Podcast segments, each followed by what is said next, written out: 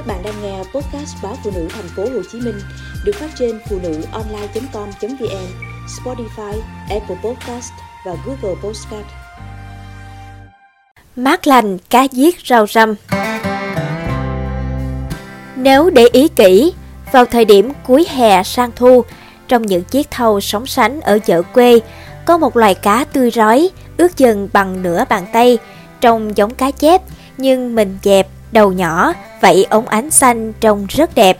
Ấy là cá giết. Cá giết là loài cá phổ biến, có từ Bắc chí Nam. Mỗi nơi có một cách chế biến, một hương vị độc đáo riêng.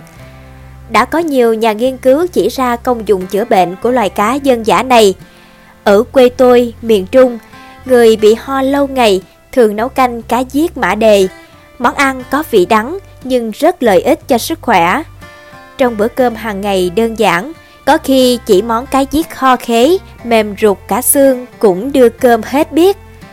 Nhưng món ăn nhẹ nhàng, dễ chế biến, dễ ăn nhất là món cá giết rau răm.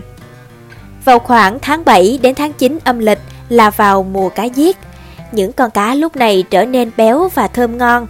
Trong phiên chợ quê, người ta đã thấy cá lượn lờ trong những thau nước, ống ánh, tươi roi rói. Má tôi mang cá giết về, làm sạch, ướp với ít hành, muối, nước mắm cho ngấm để khử mùi tanh. Rau răm hái chừng một nắm, nhặt lấy phần đọt để không bị già và chát, đem rửa sạch.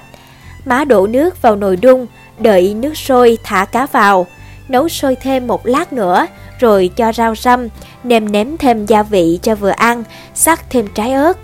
Thế là đã xong món cá giết rau răm.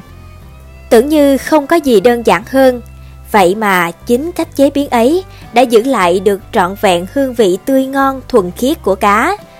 Cá chín mềm, nước trong vắt, rau răm vừa chín tới màu còn xanh, điểm thêm ít ớt đỏ.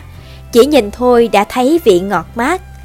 Khi ăn, má múc cá ra tô, thật nhẹ tay để cá không nát. Má rót thêm một chén nước mắm trong, phải là nước mắm trong chưa qua chế biến. Rồi má sắc ớt vào, vớt cá ra đĩa. Má rưới ít nước mắm ớt lên trên.